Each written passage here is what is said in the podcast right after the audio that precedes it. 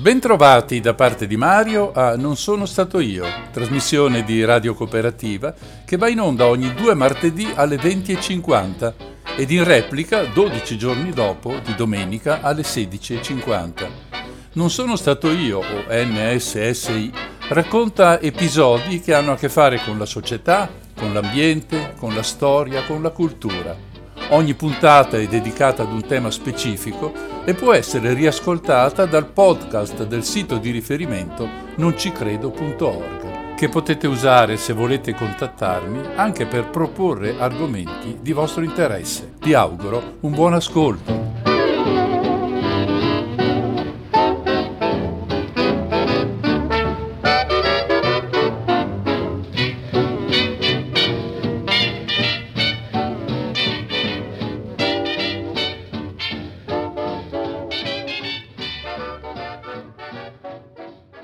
Cari amici di NSSI, bentrovati. Comincia oggi un breve ciclo di alcune puntate che ci porteranno verso l'estate piena e che riguardano alcune malefatte avvenute nella Repubblica Italiana negli anni che precedono l'attuale millennio. Naturalmente ogni puntata verrà messa a disposizione sul podcast che trovate nel mio sito noncicredo.org, così se vorrete riascoltarle potrete farlo con grande semplicità. Cominciamo con una premessa che potremmo definire di metodo. Leggere la storia italiana della Prima Repubblica è un esercizio da un lato affascinante, dall'altro sconfortante. È affascinante perché ci si rende conto di quanto poco la scuola che abbiamo frequentato sia entrata nei meandri delle vicende, quelle meno conosciute o volutamente taciute, per non turbare gli animi dei giovani studenti. Sono le vicende che mettono in discussione l'organizzazione dello Stato, spesso il senso della stessa democrazia, per non parlare della giustizia, che è un termine che andrebbe abolito dal vocabolario del nostro Paese, tanto poco fa seguire ai proclami i fatti è sconfortante perché ci si rende conto non solo di quante cose non sappiamo o sappiamo in modo superficiale, a volte addirittura errato, ma anche di come i delinquenti in questo nostro paese l'abbiano fatta franca un sacco di volte. In questa trasmissione vi ho già raccontato alcune vicende che hanno questo finale, ad esempio Volpe 132 o il caso Sifar e tanti altri di cui avrete modo di ascoltare se lo vorrete in futuro. La prima cosa che salta agli occhi quando si affronta questo tema è che si tratta quasi sempre di casi irrisolti, senza colpevoli o, quando ci sono, lasciano forti dubbi che si tratti di capri espiatori e comunque mancano sempre i mandanti. Insomma, qui non si tratta di un romanzo giallo nel quale alla fine chi indaga è sempre in grado di punire i responsabili. Ve l'immaginate l'ispettore Hercule Poirot che alla fine dice non ci ho capito una mazza, i colpevoli non ci sono. Nessuno leggerebbe più i romanzi di Agatha Christie sul grande investigatore belga. Non è francese, si arrabbia molto se vi sbagliate. Nei romanzi, tuttavia, non c'è nessuno che abbia interesse che non si sappia, o se c'è, alla fine viene inesorabilmente sconfitto le cose cominciano ad essere un pochino differenti nei film, nei thriller, come si dice oggi, dove la suspense può essere creata in modo magistrale usando immagini, luci e musica. Ecco, qui, soprattutto negli ultimi anni, capita che i film finiscano con un nulla di fatto, vale a dire con il potente di turno esso una persona, un gruppo, un governo, che elimina qualsiasi possibilità di conoscere la verità ma i cineasti sono astuti e lasciano comunque percepire allo spettatore che quelli lì sono colpevoli anche se la storia non lo dice. Molte storie della Prima Repubblica sono fatte proprio così. Anche noi abbiamo il sentore, la sensazione, la convinzione che quelli lì sono colpevoli, anche se non abbiamo le prove provate di quello che stiamo pensando. Ma, a dirla tutta, è ben difficile che le cose siano andate in modo diverso e quindi nel nostro intimo pensiamo di avere la risposta alle domande, alle moltissime domande che ci facciamo. Ci sono parole che ascolterete frequentemente in queste puntate, parole come strano, misterioso, inspiegabile. La maggior parte delle informazioni di queste puntate derivano da documenti ufficiali consultabili da chiunque, soprattutto nei siti specializzati o in quelli ufficiali, per esempio quello della Camera dei Deputati. Certo, a volte si tratta di deposizioni di personaggi che camminano molto al limite della legalità, spie, faccendieri e soprattutto pentiti o, come sarebbe più corretto chiamarli, collaboratori di giustizia. Non possiamo quindi essere sicuri, sicuri, sicuri che le loro verità siano semplicemente la verità. Ma io vi racconto solo delle storie che non hanno alcun valore legale. Spero siano di vostro gradimento perché sono estremamente interessanti e alla fine qualcosa insegnano. Vi auguro di gradirle e comunque anche un buon ascolto. Adesso facciamo una breve pausa e poi cominciamo senz'altro.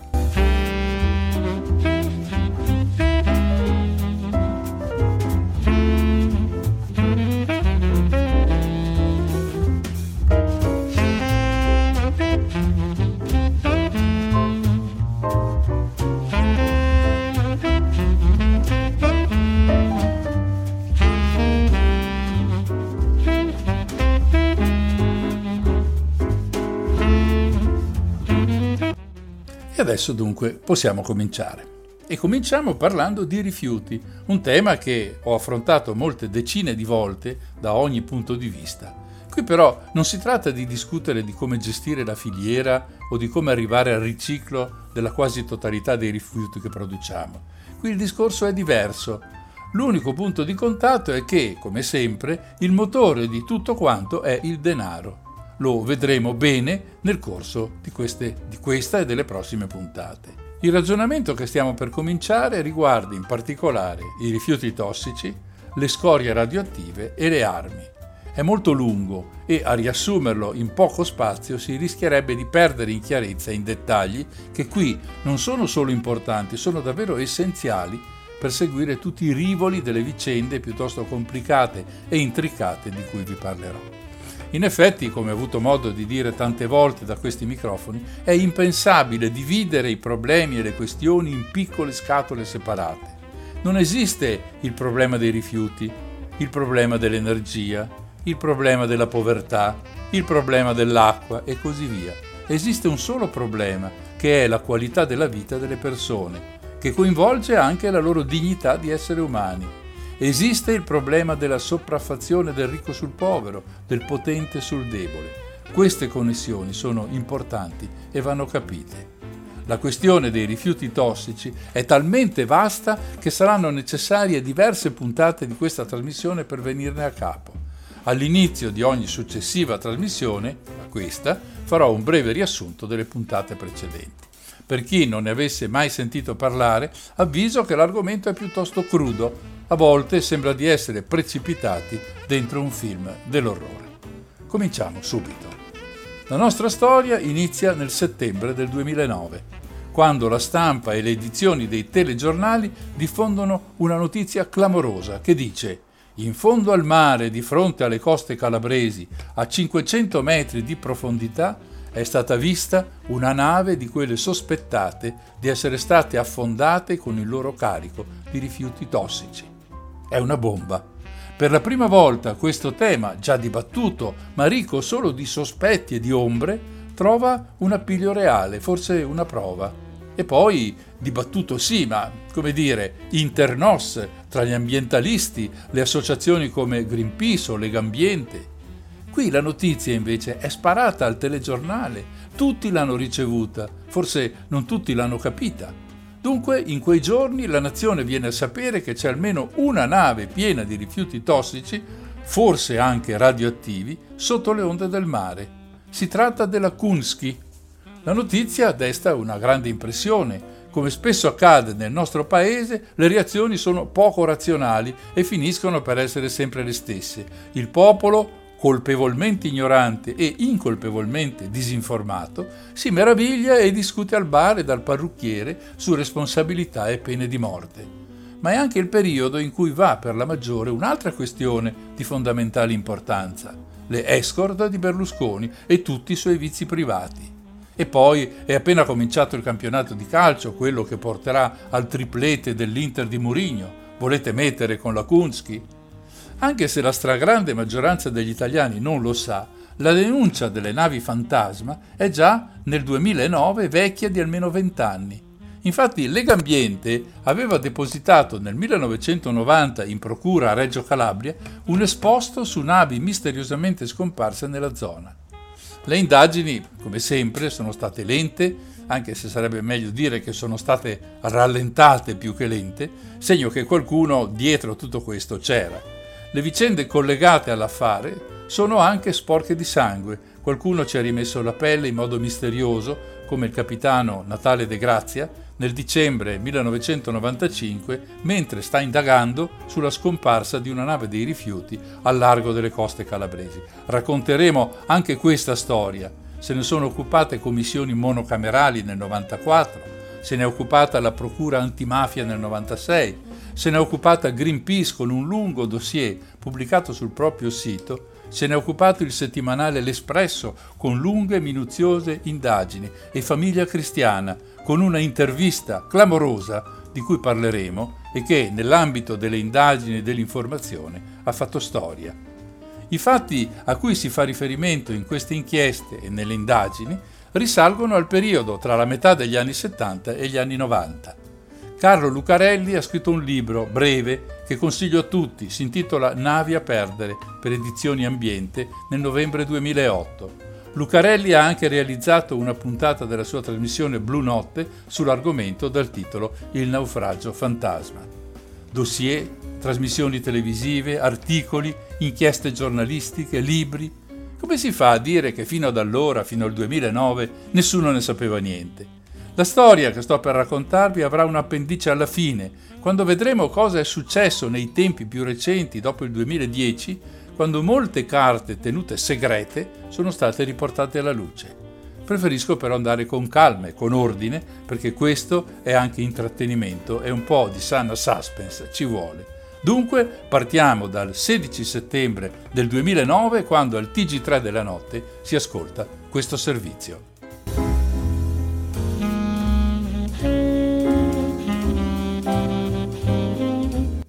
Apriamo questa pagina inquietante sui veleni, insomma, con queste navi in fondo al mare, al largo, neppure troppo al largo delle, delle coste eh, italiane, un, una questione sulla quale da sempre ci sono sospetti, no? che rifiuti tossici soprattutto vengano smaltiti in questo modo, ma adesso ci sono anche fatti concreti, insomma immagini. Valeria Collevecchio, raccontaci tutto. Dunque tutto nasce sabato scorso, il 12 settembre, quando a Ventimiglia, al largo di eh, Cetraro, Cosenza, insomma nel mare di Calabria, viene trovata la nave dei veleni sotto 500 metri d'acqua, è lunga 110 metri e larga 20 metri, con un grosso squarcio a prua dal quale fuoriesce un fusto. I fusti potrebbero essere circa 120, sarebbero tutti pieni di rifiuti tossici, insomma questa potrebbe essere una delle tre navi fatte sparire nei nostri mari con il loro carico mortale radioattivo.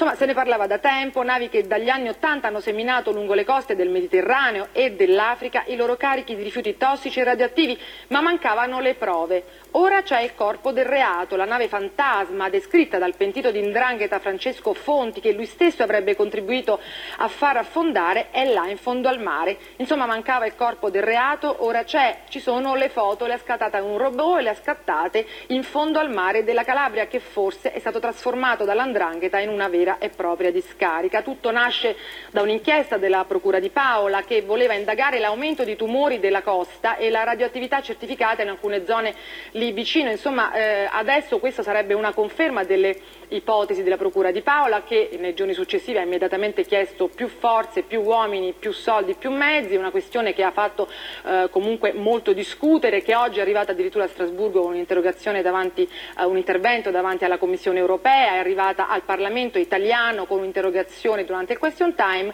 e domani Lega Ambiente andrà a riferire con i suoi dossier in Procura Il magistrato mi pare di aver sentito che ha detto sì, ha mi detto... servivano dei soldi, neppure tanti soldi, 100 milioni dell'epoca. Ma nessuno, eh, eh, non ci sono trovati per trovare queste navi, perché la questione è questa, il pentito ne ha parlato, ne parlava dal 2005, parlava di queste navi, non si capisce perché eh, non siano andati avanti, queste inchieste non sono riuscite a portarle avanti, c'è anche un problema tecnico, appunto questo robot è stato dovuto prestare eh, dalla regione Calabria perché eh, la Procura di Paola non ha né mezzi né uomini. Però cosa c'entra questo con Ilaria Alpi?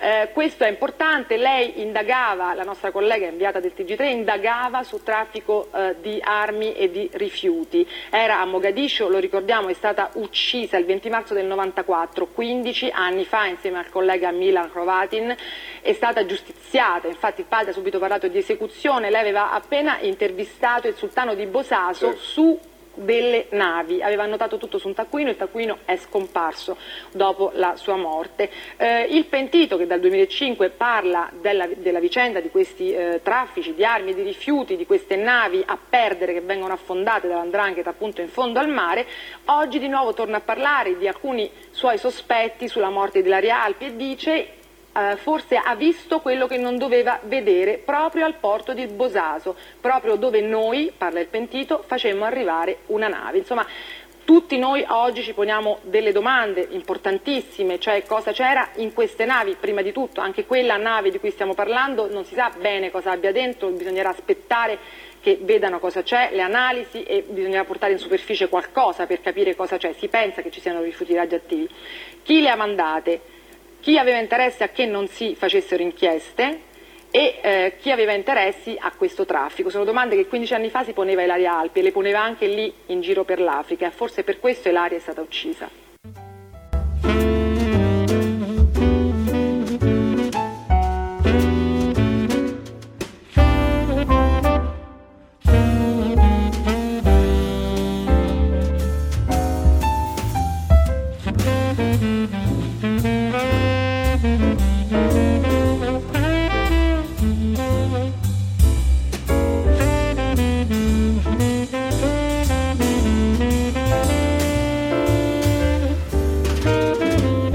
Forse potrà sembrarvi noioso, specie per quelli che hanno avuto l'avventura di seguire negli anni questa trasmissione, ma è meglio chiarire i paletti, i punti di riferimento, che non sono tanti, ma sono importanti. Nel mondo in cui viviamo esistono paesi ricchi, ma non sono per nulla composti esclusivamente da persone ricche. Anzi, le persone ricche dei paesi ricchi sono un numero limitato. Anche i paesi ricchi non sono tantissimi, Potremmo elencarli e stando un pochino attenti potremmo anche farcela a non dimenticare nessuno. Molto più numerosi sono i paesi poveri, dove il numero dei poveri, quelli poveri davvero, sono una fetta enorme rispetto alla popolazione complessiva. Insomma, nei paesi ricchi ci sono i ricchi, pochi, un discreto numero di gente che se la cava e il resto di poveri che si barcamenano sperando che la fine del mese arrivi il più presto possibile. Nei paesi poveri ci sono pochissimi ricchi e il resto è messo male, ma davvero male, anzi malissimo. Ora, noi siamo abituati a ragionare delle nazioni. Non ci frega una cippa se Ermete Rossi deve entrare di nascosto al fruttivendolo per rubare una pesca che la figlia non ce la fa più dalla fame. Il suo paese produce, esporta, consuma. Ermete fa parte di un paese ricco. Io mi scuso in anticipo con tutti gli ermete rossi del mondo perché la storia che racconterò coinvolge anche loro e li rende corresponsabili di crimini ai quali neppure pensano da lontano. Ma se seguissimo l'evolversi delle vite di tutti gli ermete, dovremmo vivere una vita da Matusalemme per arrivare alla fine dei nostri discorsi. Ne segue, con buona pace di tutti, che se lo stato di Ermete è uno sporcaccione, lui resta coinvolto da questo fatto Dicevo dei paesi ricchi, questi consumano energia e merci creando immondizie di ogni tipo. Lo fanno per la produzione industriale, per far funzionare i propri reattori nucleari, per vivere ampiamente sopra il livello medio della vita su questo strano pianeta. Beh, certo, lo fanno anche per consentire ad Ermete di vedere la sua squadra di calcio giocare in Serie A. Per usare una frase molto cara ai nostri industriali dei bei vecchi tempi, la produzione di rifiuti è lo scotto che paghiamo al progresso. Non vorrete mica rinunciare al progresso, vero? Detto tutto questo, però, occorre fare una distinzione importante. Non tutti i rifiuti sono uguali. Insomma, se vedo uno buttare via una buccia di banana, mi sento di apostrofarlo con un maleducato. Se lo vedo buttare via una bottiglia di plastica, sono più disposto a dargli del criminale per le ovvie ragioni che hanno a che fare con la biodegradabilità dei vari materiali e il conseguente inquinamento. Ecco dunque il punto. Ci sono rifiuti e rifiuti. Ci sono quelli che possono essere recuperati attraverso procedimenti non troppo costosi e tornare a nuova vita, magari sotto altra forma. Il pile che indossiamo d'inverno potrebbe essere stato nella sua precedente vita una bottiglia di qualche bibita colorata. Ci sono poi i rifiuti che finiscono nelle discariche, anche se questa è l'ultima delle opzioni suggerita dall'Unione Europea, che sottolinea, se potete, evitate questa scelta, perché fa schifo. E aggiunge, io so che voi potete, quindi datevi da fare, se no vi multo. Ci sono i rifiuti che finiscono negli inceneritori, L'utilità massima di questi aggeggi è di mettere a posto la coscienza dei cittadini e della quasi totalità dei politici che sono convinti di far così sparire tutte le schifezze del mondo come se usassero il mantello invisibile di, di Harry Potter o la bacchetta di Maga Magò. Ci sono voluti decenni per far capire che si tratta di un trucco, o meglio di una colossale truffa, e che i detriti trasformati in qualcos'altro ce li teniamo noi, ma è meglio non si sappia perché quella trasformazione li fa diventare nocivi e tossici. Shh, dunque, altrimenti l'intero affare dell'incenerimento finisce a puttane. E poi ci sono dei rifiuti definiti, pensate un po', pericolosi. Sono tanti, classificati con sigle composte da sei numeri e divisi in circa 20 categorie, ognuna delle quali contiene decine di voci, dagli acidi solventi ai fanghi provenienti dai più vari trattamenti, dalle ceneri dell'incenerimento ai rifiuti degli ospedali, dalla produzione di gomme alle plastiche e fibre artificiali, senza dimenticare ovviamente le scorie nucleari. Potremmo cominciare un pistolotto sulla inutilità della maggior parte dei rifiuti prodotti, che significherebbe andare ad analizzare da dove vengono e come mai si riducono in quel brutto modo alla fine della loro vita. Sarebbe giusto e finiremo con un'analisi sofisticata della società in cui viviamo. Parleremo di consumi, di overshoot day, del significato del PIL e di molte altre questioni che rimangono aperte a interpretazioni che sono molto molto lontane da quelle che ci mettono nella testa i mezzi di comunicazione del potere. Eh, si badi bene, non ho detto dei governi, ho detto del potere, è importante ed è tutta un'altra cosa. Se vogliamo essere seri e scrutare l'orizzonte senza perdere di vista quello che ci succede intorno, la domanda dalle cento pistole che dobbiamo fare è una sola. Visto che tutta quella schifezza l'abbiamo prodotta, adesso dove la mettiamo? Già, dove la mettiamo? Eccola qui la sorgente dei discorsi di questa trasmissione, il vero punto di partenza, l'origine di molti dei mali che ci hanno colpito e ancora ci colpiscono. Dove mettiamo i rifiuti pericolosi?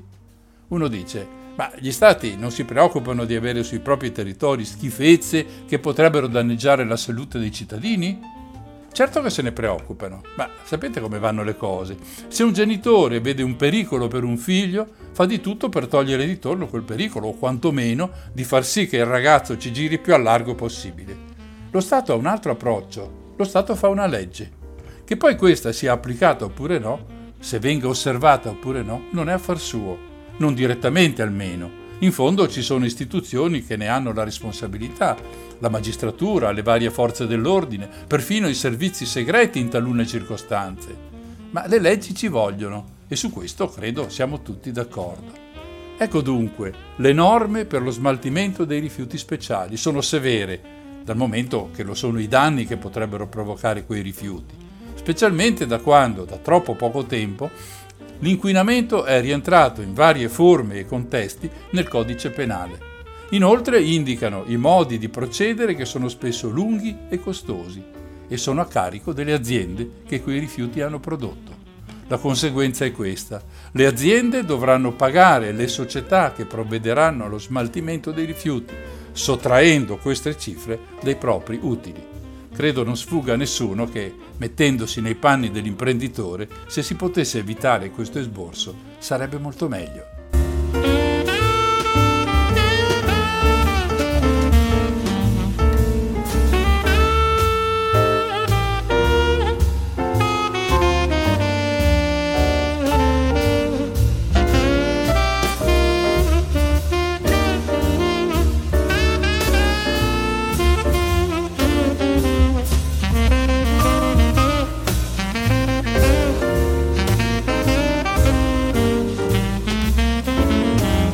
Dunque la produzione di rifiuti, se venissero gestiti secondo la legge, diventerebbero una spesa ulteriore per l'imprenditore o l'azienda.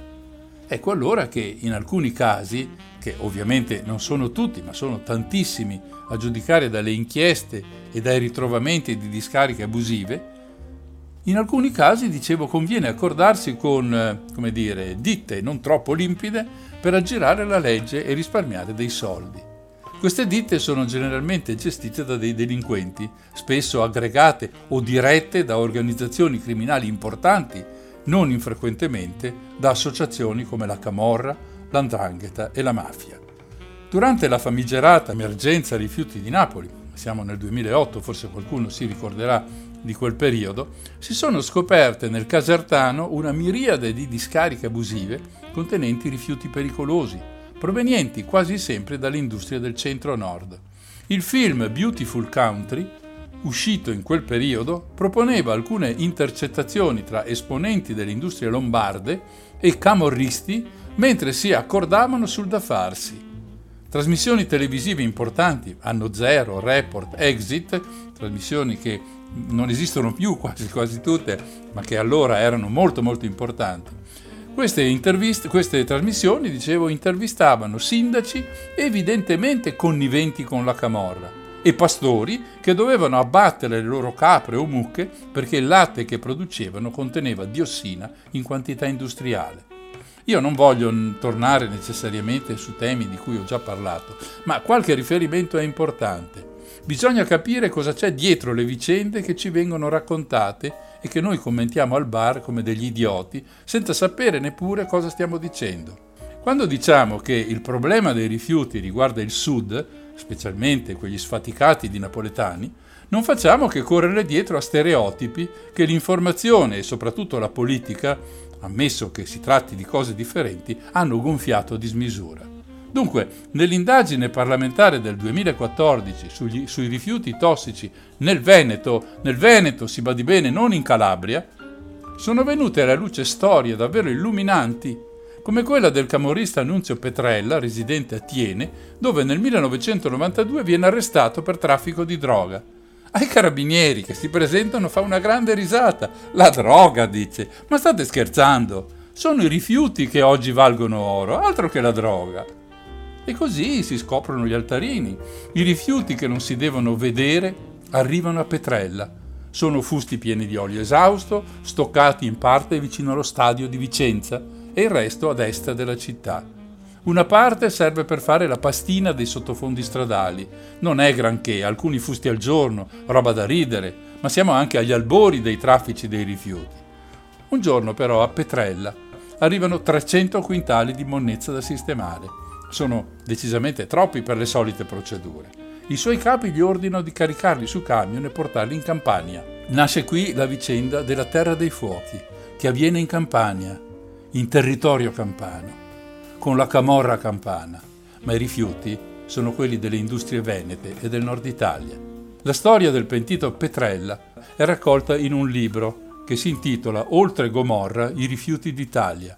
Lo cura il giornalista Paolo Coltro è sconvolgente per chi ha sempre pensato ad un nord pulito e rispettoso delle leggi e ad un sud che assomiglia più al vecchio Far West di John Wayne che ad uno Stato moderno. Nunzio Petrella, negli anni Ottanta, capisce tutto. Le aziende del nord usano il sud come una pattumiera, ma i soldi, tanti soldi, non entrano mai nelle casse della camorra. Così impara l'arte, entra nel giro come imprenditore e poi si porta dietro tutta l'organizzazione camorristica. Dopo l'arresto comincia a collaborare e tira fuori dal cassetto tutto quello che sa, che è tanto, anzi è proprio tantissimo. I sistemi per aggirare i controlli, il girobollo, i documenti falsificati dalle discariche ufficiali dove i tir non arrivano mai, la rete di connivenza della pubblica amministrazione centrale e periferica, i politici che fiancheggiano e vengono pagati profumatamente, tutto documentato, nero su bianco. Un terremoto. Il sistema, per la Camorra, è un grande passo avanti, fare un sacco di soldi, senza la necessità di ammazzare qualcuno, perché i morti ci sono stati e sono stati tanti, ma sono venuti dopo, colpiti da linfomi, leucemie, tumori al fegato. Provocati proprio dalla montagna di rifiuti tossici finiti nei corsi d'acqua e nelle campagne. Bene, dice uno, allora tutto è finito là, il business maledetto si è arrestato. E purtroppo no, purtroppo no. Nonostante alla direzione antimafia di Napoli siano stati consegnati i documenti contenenti nomi, cognomi e ruoli, l'inchiesta sbatte contro il muro della prescrizione, come troppe altre vicende italiane di quegli anni.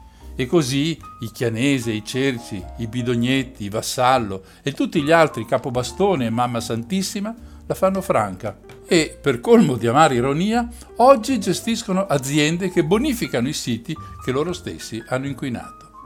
E anche sulle bonifiche si potrebbe aprire un capitolo lunghissimo di intrecci strani, come magari faremo in futuro. La terra dei fuochi è figlia di queste vicende. Forse, forse, se l'antimafia avesse potuto incastrare i colpevoli, oggi non ne parleremo nemmeno. Poi avviene di peggio. Un uomo che sa tutto sui traffici illeciti viene abbandonato dallo Stato, viene tolto dal programma di protezione testimoni, non gli viene neppure assegnato una nuova identità. Ecco allora il libro di cui parlavo prima, quello di Paolo Coltro, che racconta ogni cosa con il rammarico che la magistratura si sia fermata a catturare i pesci piccoli. Petrella dice, virgolette, in ore e ore di interrogatori ho indicato tutte le aziende coinvolte nel giro, tutte del nord, chi produceva, chi stoccava, chi affidava i rifiuti ai trasportatori. Nessuno li ha toccati. Erano troppo grossi? Forse è stata incapacità, forse è stata precisa volontà con il risultato che il sistema si è perpetuato. Chiuse le virgolette. E dove diavolo sono finite tutte queste schifezze? Mica per niente, eh? Tanto per sapere se ci siamo seduti sopra. Ebbene, ci siamo proprio seduti sopra, tutti quanti. Petrella vuota il sacco ad una trasmissione di Rai 2. Sotto la Valdastico Sud sono finiti centinaia di migliaia di metri cubi di resti di fonderia non trattati. Durante la costruzione arrivavano anche 80 camion per notte provenienti da Arzignano.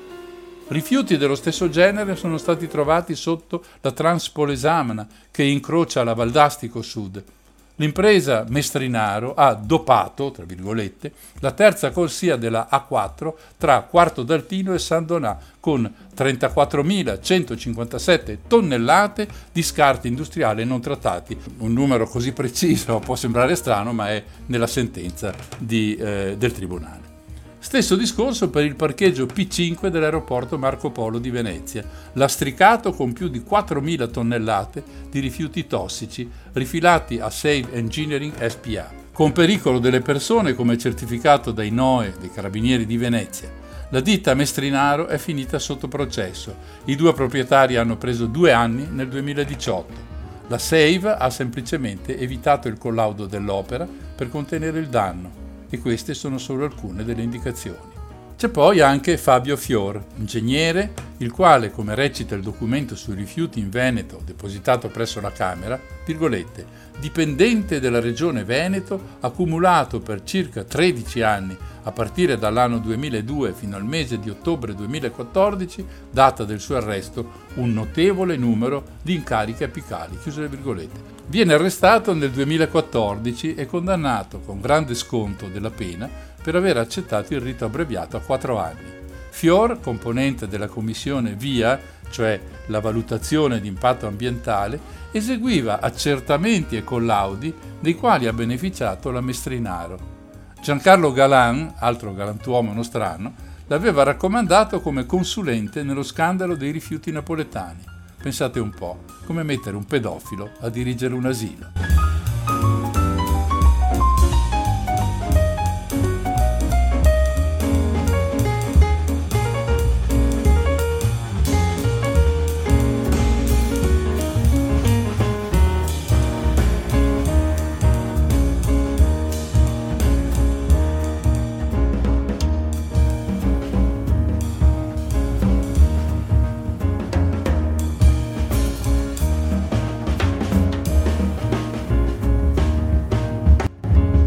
Io mi rendo conto che queste notizie sono abbastanza sconvolgenti, però per chi segue le vicende ambientali queste sono probabilmente notizie che ha già immagazzinato, digerito, probabilmente a malincuore. Quando parliamo di terra dei fuochi, sulla quale si è anche molto speculato politicamente, ci riferiamo soprattutto a discariche abusive, anche con eccessi che arrivano a inghiottire interi camion con tutto il loro carico di prodotti tossici. Ma come fare se la merce da smaltire è tantissima o se si tratta di veleni pazzeschi o peggio ancora di scorie radioattive? Ci vuole un'idea nuova ed è proprio qui che nasce la nostra prima storia che comincia negli anni 70, quando gli italiani non pensano certo all'inquinamento dei terreni e delle falde, figurarsi allo sversamento di rifiuti tossici in paesi stranieri. Eh già, perché una delle soluzioni adottate per il nostro problema della monnezza è quello di portarla nei paesi poveri, in quei paesi martoriati dalla guerra o dalla fame. Nel primo caso il permesso di scaricare tutto sul proprio territorio è dato in cambio di una bella fornitura di armi nel secondo in cambio di generi alimentari che garantiscano la sopravvivenza della popolazione. Il Mediterraneo è stato attraversato per decenni da navi cariche di veleni dirette verso il miglior offerente. C'è anche da dire che in quel periodo, e fino alla metà degli anni 90, non c'è una legislazione internazionale che impedisca questa specie di asta al ribasso nel mercato dei rifiuti tossici, per la quale è stato addirittura coniato un termine preciso, dumping ambientale, che significa andare dove le leggi sono meno severe, meglio se proprio non ci sono, e i costi decisamente più bassi. È un po' come se la comunità internazionale dicesse volete inquinare le vostre terre, sono fatti vostri, a noi non interessa, non ci seccate. E siccome gli affari la politica e la morale occupano sempre stanze diverse e molto lontane tra loro, il problema semplicemente non esiste. Certo, ci sono le associazioni ambientaliste e quelle a tutela dei cittadini, ma ricordiamoci che siamo in anni in cui la loro voce è flebile e poco accreditata dai mezzi di comunicazione. Così Legambiente ci ricorda che portare i propri scarti altrove non è affatto una pratica nascosta, perché importanti aziende pubbliche come Montedison, Enichem, Eni trasportano regolarmente rifiuti in Nigeria, in Libano, in Sierra Leone, in Mozambico, in Somalia, in Eritrea, nei paesi dell'America Latina o nell'est europeo come la Romania e la Polonia. Fantasie? Terrorismo ecologico? Manie di grandezza dei dirigenti di Legambiente? Per niente. Ascoltate cosa succede alla fine degli anni 90. Siamo nel 1998, quando l'ACNA di Cengio, provincia di Savona, ha scaricato 400 tonnellate di rifiuti tossici nel Danubio. Già, proprio in quello della canzone Il bel Danubio blu, che di blu non ha più assolutamente niente. Uno dice, ma chi se ne frega, è in Ungheria, l'azienda è privata, mettete dentro il responsabile e il discorso si chiude qui. Il fatto è che l'ACNA è una ex affiliata del gruppo Enichem, che a sua volta è una emanazione dell'ENI, gruppo statale. E la faccenda del Danubio non è la prima che dà fastidio. Del fatto che l'ACNA sia un'industria inquinatrice se ne accorgono i cittadini della valle dove si trova lo stabilimento, i quali protestano nel 1956 contro l'azienda, ma come unico risultato vengono arrestati in più di 50.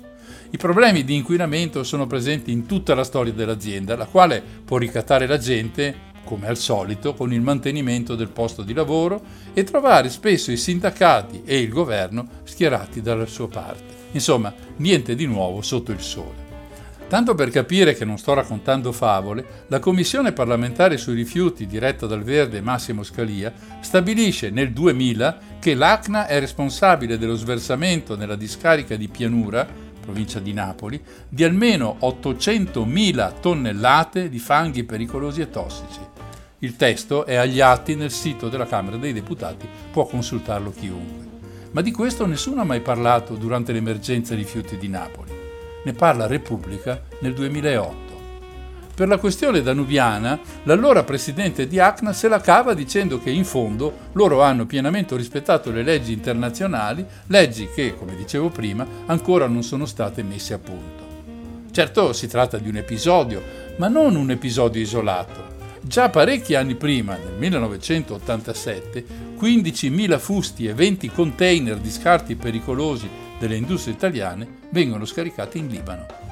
Ora, prima di proseguire, vorrei che faceste mente locale a quello che ho appena detto. Qui non si tratta dello stupidotto che butta il toner della stampante nel bidone della carta. non fatelo comunque per favore, un container a dimensioni enormi e contiene da 35 metri cubi quelli più piccoli a 70 metri cubi quelli più grandi. 20 container dunque possono coprire un'area immensa senza contare i 20.000 bidoni che li accompagnano. Questa volta però qualcosa va storto. Il governo libanese, probabilmente avvertito da qualcuno, scopre la cosa e si incazza come una bestia. All'Italia arriva una lettera, sapete come si dice in questi casi, educata ma ferma. Insomma, un cazziatone che intima di riportare a casa quelle schifezze. Il governo italiano abbozza, si scusa e manda una nave per caricare il materiale e riportarlo in patria. È il 1988. Quella nave riporta a casa 9.000 fusti di rifiuti, il resto non si sa. La nave viene ancorata alla Spezia in disarmo, poi cambia nome, ma quello originale è Jolly Rosso. Ricordatevelo, è una delle chiavi decisive delle storie di queste puntate che faremo. Un altro esempio? Il 26 aprile 1988 arriva a Livorno la nave Zanubia, riportandosi a casa le scorie tossiche che la società Jelly Wax e la nave Lynx avevano cercato di scaricare in Venezuela. Questa società Jolly Wax è specializzata nello smaltimento, diciamo così, dei rifiuti tossici ne vengono scoperte 1200 tonnellate in Libano nel 1988 e l'Italia fa ancora una volta una figuraccia. Già, perché nessuno crede che queste aziende possano agire indisturbate senza un appoggio. Appoggio che, come vedremo, verrà sicuramente dalle varie mafie, ma anche da istituzioni importanti come i servizi segreti e da poteri occulti come la massoneria deviata. Le operazioni di rimpatrio di cui parliamo sono pagate dallo Stato, quindi dai cittadini. Nel caso della Zanubia si spendono 200 miliardi delle vecchie lire, ma stranamente nessuno finisce sotto processo e ovviamente tantomeno viene condannato per questo. C'è un caso clamoroso in Nigeria con 2600 tonnellate di fanghi tossici esportati. Intervengono organismi internazionali delle Nazioni Unite a intimare il rimpatrio all'Italia. In quel caso viene usata la nave Karen B. Ancora, nel 1997 in Mozambico finiscono 600.000 tonnellate di scorie industriali, soprattutto solventi, seppellite nel deserto. Il tutto gestito da un'azienda appositamente costituita in Irlanda. Dunque, più che di casi, si tratta di un vizio, o se preferite, di una strategia.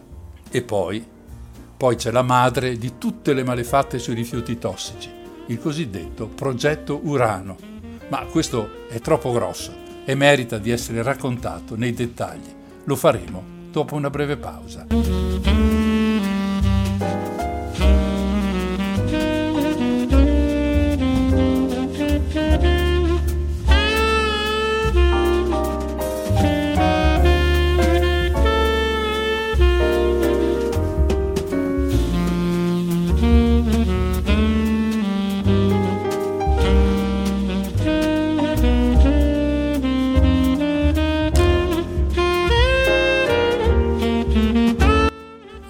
Che abbiamo capito più o meno come funzionano le cose. Se hai un'azienda, anche birichina, magari associata a qualche organizzazione mafiosa che si occupa di rifiuti tossici e radioattivi, tu hai un mercato sicuro. Basta trovare i canali giusti, il posto giusto e le persone giuste da odiare. Gli affari migliori si fanno con i paesi del terzo mondo, meglio se poverissimi, meglio ancora se in uno stato di guerra o comunque di guerra civile o di guerriglia interna sono le condizioni in cui le famose mazzette garantiscono gli effetti migliori. Dunque, nel 1987 parte l'organizzazione del progetto Urano, quello che avrebbe dovuto spianare la strada ad un traffico enorme e non solo di rifiuti. In effetti, come vedremo tra poco, ci sarà di mezzo anche un grosso traffico di armi, così grosso da coinvolgere perfino la stampa che conta, come i giornalisti del TG3 Ilaria Alpi e Miran Hrovatin, che proprio seguendo queste piste troveranno purtroppo la morte. Ma questa è un'altra storia, tristissima, che comunque vi racconterò un'altra volta. Cominciamo dalle fonti. Le informazioni che si hanno su tutti questi traffici derivano in larga misura dalle inchieste e dalle indagini delle procure calabresi, in particolare quella di Paola, eseguite in condizioni estremamente complicate e difficili per via delle insufficienti risorse economiche e tecniche disponibili. e poi, ancora di più, dalle dichiarazioni di alcuni pentiti. Uno di quelli che parla è Giampiero Sebri, che vuota il sacco nel 1997 e racconta una delle tante storie incredibili dell'Italia degli anni 70-80. Sulle sue dichiarazioni parte un'indagine. L'indagine si svolge a Torino, viene condotta dal pubblico ministero Romanelli su un vasto traffico internazionale di rifiuti pericolosi e di armi. Vengono riempite una quantità spaventosa di verbali, ma nel 2005 quell'inchiesta viene archiviata. Questo la dice lunga sul clima nel quale le procure lavorano, un clima difficile, pesante. Non è raro che le inchieste vadano a sbattere contro un muro di gomma invalicabile.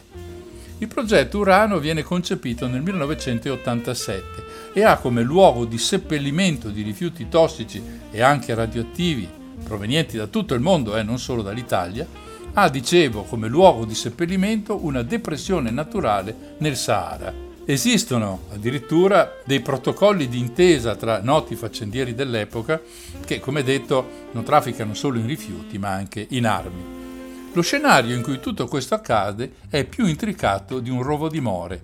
È quello in cui si mescolano la politica craxiana, primo ministro dall'83 all'87, la massoneria deviata di Licio Gelli e della P2, le brigate rosse e la mafia, la banda della Magliana e gli interessi dei faccendieri, in un intreccio incredibile che ancora oggi presenta un sacco di aspetti misteriosi e di crimini irrisolti. Giampiero Sebri è l'uomo del momento, quello giusto, Conosce uomini d'affari perfettamente integrati nella società, con case a Monte Carlo, uffici in Italia e in Svizzera, società in Irlanda, conti bancari un po' dappertutto.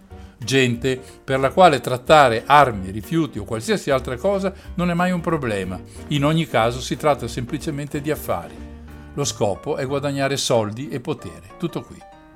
Purtroppo questi affari, per i più poveri tra i poveri, si traducono in malattie, guerre, morte, Sebri, con le sue dichiarazioni, getta luce sulla ragnatela che lega politici, massoni, mafiosi, imprenditori, servizi segreti. Connessioni individuate anche dalla Commissione parlamentare d'inchiesta sui rifiuti e getta luce anche sull'omicidio Alpi Romatin. Il giornale che si attiva inviando tre giornalisti a parlare con Sebri è di quelli che non ti aspetteresti mai, si tratta infatti di famiglia cristiana che ascolta il pentito, ne raccoglie racconti da film dell'orrore agghiaccianti. E Sebri fa nomi e cognomi. Tra questi Nicolas Bizio, un miliardario italo-americano con residenza a Monte Carlo, massone, molto vicino a Casa Savoia, insomma uno che le conoscenze importanti le ha apre attività un po' ovunque. Una di queste, la SPI, Società Progettazioni Integrate, una SRL, si occupa anche di rifiuti e del loro smaltimento. Sebri entra nell'affare nell'84 come uomo di Luciano Spada. Spada non è un politico in senso stretto, ma uno che conta molto se si permette di ingiuriare in riunione lo stesso Pillitteri, già sindaco di Milano, e dare del tossico a Martelli, il secondo in ordine di importanza dopo Craxi nel Partito Socialista Italiano. La deposizione di Sebri è raccolta anche nel dossier della commissione che si è occupata con una chiusura indegna del suo presidente Carlo Taormina, ma questa è un'altra storia che racconteremo a parte, dicevo quindi che è raccolta nel dossier della commissione che si è occupata dell'assassinio appunto di Learia Alpi e Milan Hrovatin e può essere consultata senza problemi nel sito della Camera dei Deputati. E qui, in commissione parlamentare, come fatto con Famiglia Cristiana, Sebri ricostruisce l'intera faccenda delle navi e del mercato dei rifiuti tossici che doveva avere grandi coperture politiche internazionali ed economiche per essere portata a termine. Ma adesso torniamo al progetto Urano. I rifiuti sono di provenienza statunitense per lo più il compito di Sebri è quello di preparare il terreno presso le autorità. Ha già soggiornato a lungo in Puerto Rico e ad Haiti, dove ha costruito la sua rete di conoscenze indispensabili per facilitare l'arrivo di rifiuti nocivi e di armi. A pensarci, non c'è niente di sorprendente se, dopo il primo carico arrivato da Haiti con moltissime armi, c'è un colpo di Stato contro Leslie Manigat, da poco eletto presidente. Non sempre Sebri segue di persona le spedizioni, ma qualcuna di queste gli resta impressa. Ad esempio, a Porto Rico gli viene mostrata una quantità enorme di bidoni pieni di rifiuti tossici lasciati lungo la costa in un'insenatura. Il terreno è coperto per centinaia di metri da fusti di grosse dimensioni di colore grigio scuro buttati qua e là alla rinfusa. Molti bidoni sono aperti, escono pietre di colore bluastro miste a materiale fosforescente. Sembrano cristalli luminosi. I bidoni sono stati scaricati dai camion lungo una scarpata Molti sono rotolati fino alla battigia. Ecco il suo racconto a famiglia cristiana. Virgolette. La scena era raccapricciante. Da quei 15 container squarciatisi cadendo giù dalla collina, non lontano dalla capitale Port-au-Prince, erano uscite decine di fusti. Alcuni erano stati aperti, forse appicconate. Ne era colato un liquame scuro dall'odore nauseante, un odore così forte che si sentiva fino a 300 metri di distanza. L'avvocato che mi aveva accompagnato sul luogo disse che lo scarico era avvenuto sette giorni prima, ma purtroppo non avevo ancora visto tutto. E poi continua. Tornammo a Port-au-Prince e andammo all'ospedale. C'era una folla di persone in attesa, soprattutto donne e bambini. Si lamentavano. I bambini avevano la faccia e le braccia piene di grosse croste bolle, simili a quelle provocate dalle ustioni. Alcune donne perdevano sangue come se stessero abortendo. La scena era straziante. L'avvocato mi fissò irato. Guarda che io sono haitiano, questo spettacolo non lo dovevo vedere, non era nei patti. Solo in seguito Bizio mi spiegò che gli accordi erano diversi. I rifiuti infatti dovevano essere interrati e coperti da colate di cemento. Una parte dei rifiuti invece era stata buttata in mare e un'altra scaricata senza nessuna precauzione. La nave inoltre trasportava anche un carico di armi. Ricordo il nome dell'imbarcazione, Vulcano chiuse le virgolette. Che brutte cose, vero? Prendiamoci una pausa prima di concludere questa prima parte.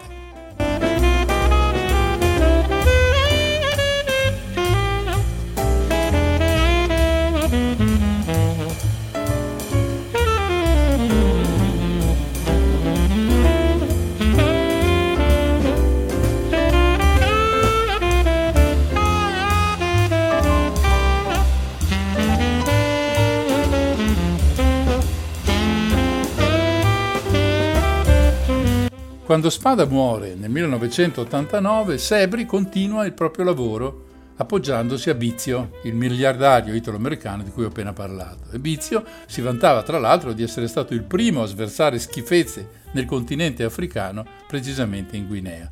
E poi ci sono i rifiuti sversati in mare lungo la costa Las Terrenas, in Repubblica Dominicana.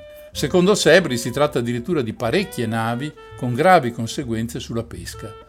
Non sfugge nessun continente, nemmeno la vecchia Europa. In Inghilterra vengono seppelliti rifiuti molto pericolosi nelle miniere abbandonate del nord.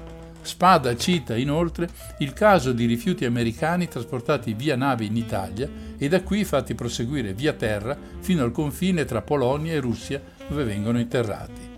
Insomma, ovunque ci sia produzione, la questione dei rifiuti pericolosi viene risolta alla stessa maniera, che non è certo quella delle normative vigenti. Ma io ho cominciato ad attirarvi in questo discorso con un grande progetto e adesso è arrivato il tempo di parlarne. Il progetto Urano prevede l'invio di ingenti quantità di rifiuti, principalmente statunitensi, in un immenso cratere naturale che si trova nel Sahara spagnolo. Questo progetto deve riempire di soldi tutti gli attori coinvolti nel traffico. E chi sono questi attori? C'è il gruppo di Bizio e Spada, ricordo che Urano nasce nell'87, due anni prima della morte di Spada, una società genovese, la Odino Valperga, un colosso nel settore delle spedizioni, che attualmente non esiste più. C'è di mezzo anche Guido Garelli, un faccendiere rappresentante dell'organizzazione ATS, di cui parleremo successivamente. Secondo Spada c'è di mezzo anche il governo italiano, secondo lui ai massimi livelli, anche se questo fatto non verrà mai accertato.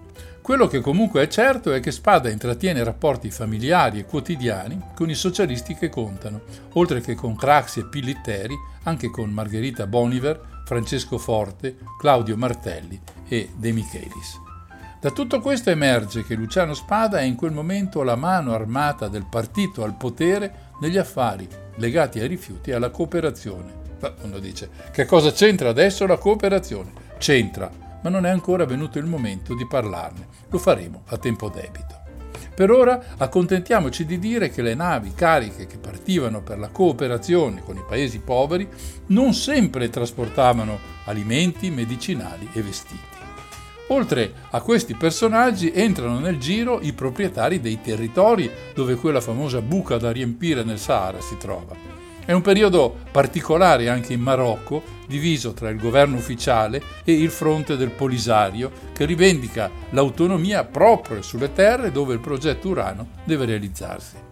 È dal 1979 che i due contendenti sono costantemente in guerra tra loro e solo il miraggio di dividersi un buon gruzzolo di dollari potevano portarli a sedersi allo stesso tavolo. Viene così costituita una società che prende il nome di ATS, che significa Amministrazione Territoriale del Sahara. È una specie di come dire, ministero con il compito di elargire i permessi per lo smaltimento dei rifiuti nel Sahara. Nessuno però vuole mettersi a capo di una simile struttura. Serve un pupazzo, la definizione non è mia, è di Sebri. La scelta cade su Guido Garelli. Lasciate che vi legga una delle tante biografie che trovate nella rete di questo signore, di Guido Garelli. Virgolette. Dietro la sigla dell'ATS si nascondevano uffici commerciali apparentemente velati di normalità a Gibilterra, l'enclave britannico che si affaccia sull'accesso al Mediterraneo. Poteva fare di tutto, agire come mercante, banchiere, mediatore di commodities, armatore, poteva altresì importare, esportare, vendere, comprare e scambiare. Guido Garelli era molto più di un semplice trafficante.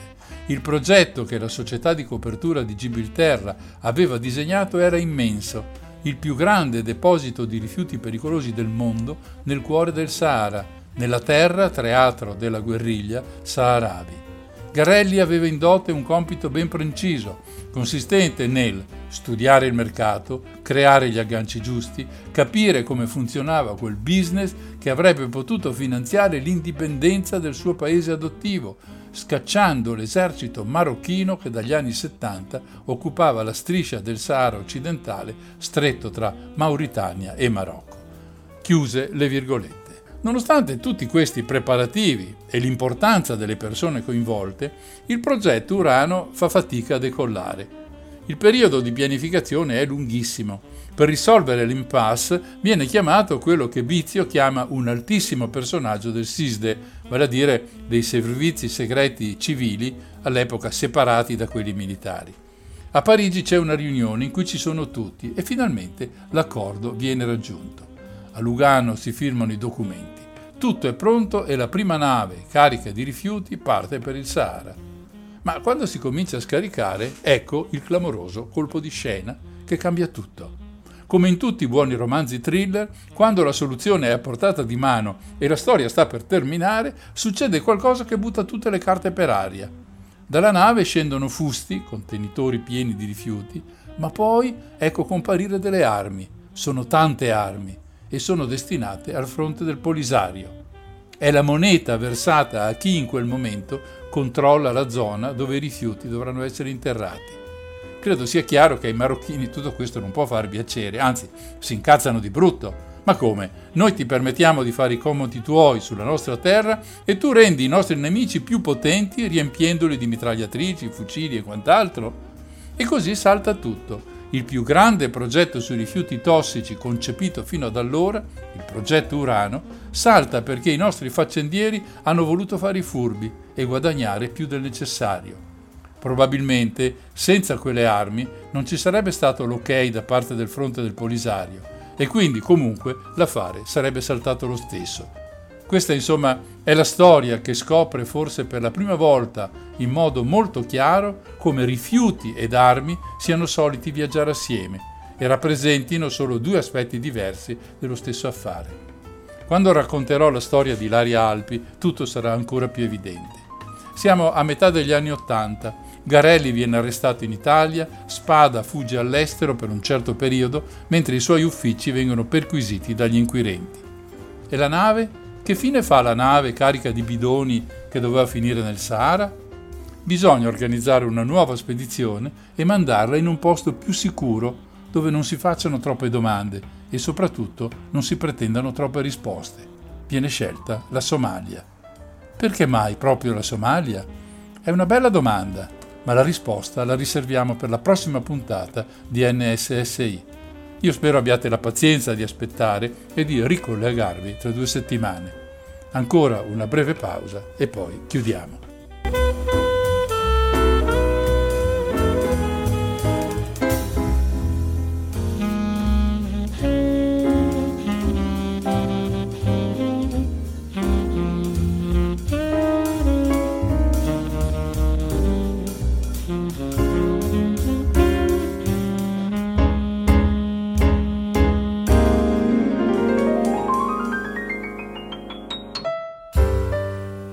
Questo dunque è soltanto l'inizio di una storia allucinante che coinvolge delinquenti, faccendieri, ma anche organi di Stato, servizi segreti, addirittura rappresentanti del governo. Una storia che parte dall'Italia ma coinvolge stati stranieri, principalmente quelli del terzo mondo come destinatari, ma come vedremo meglio nelle prossime puntate, anche paesi ricchi come gli Stati Uniti, ansiosi di liberarsi dei propri rifiuti pericolosi senza spendere troppo continueremo tra due settimane. Se state ascoltando la diretta del martedì, tra poco con Silvia vi presentiamo una serata assieme alla musica di un personaggio molto particolare che è scomparso una ventina di anni fa, Pierangelo Bertoli. È proprio tutto. Da Mario il solito affettuoso saluto. Sigla.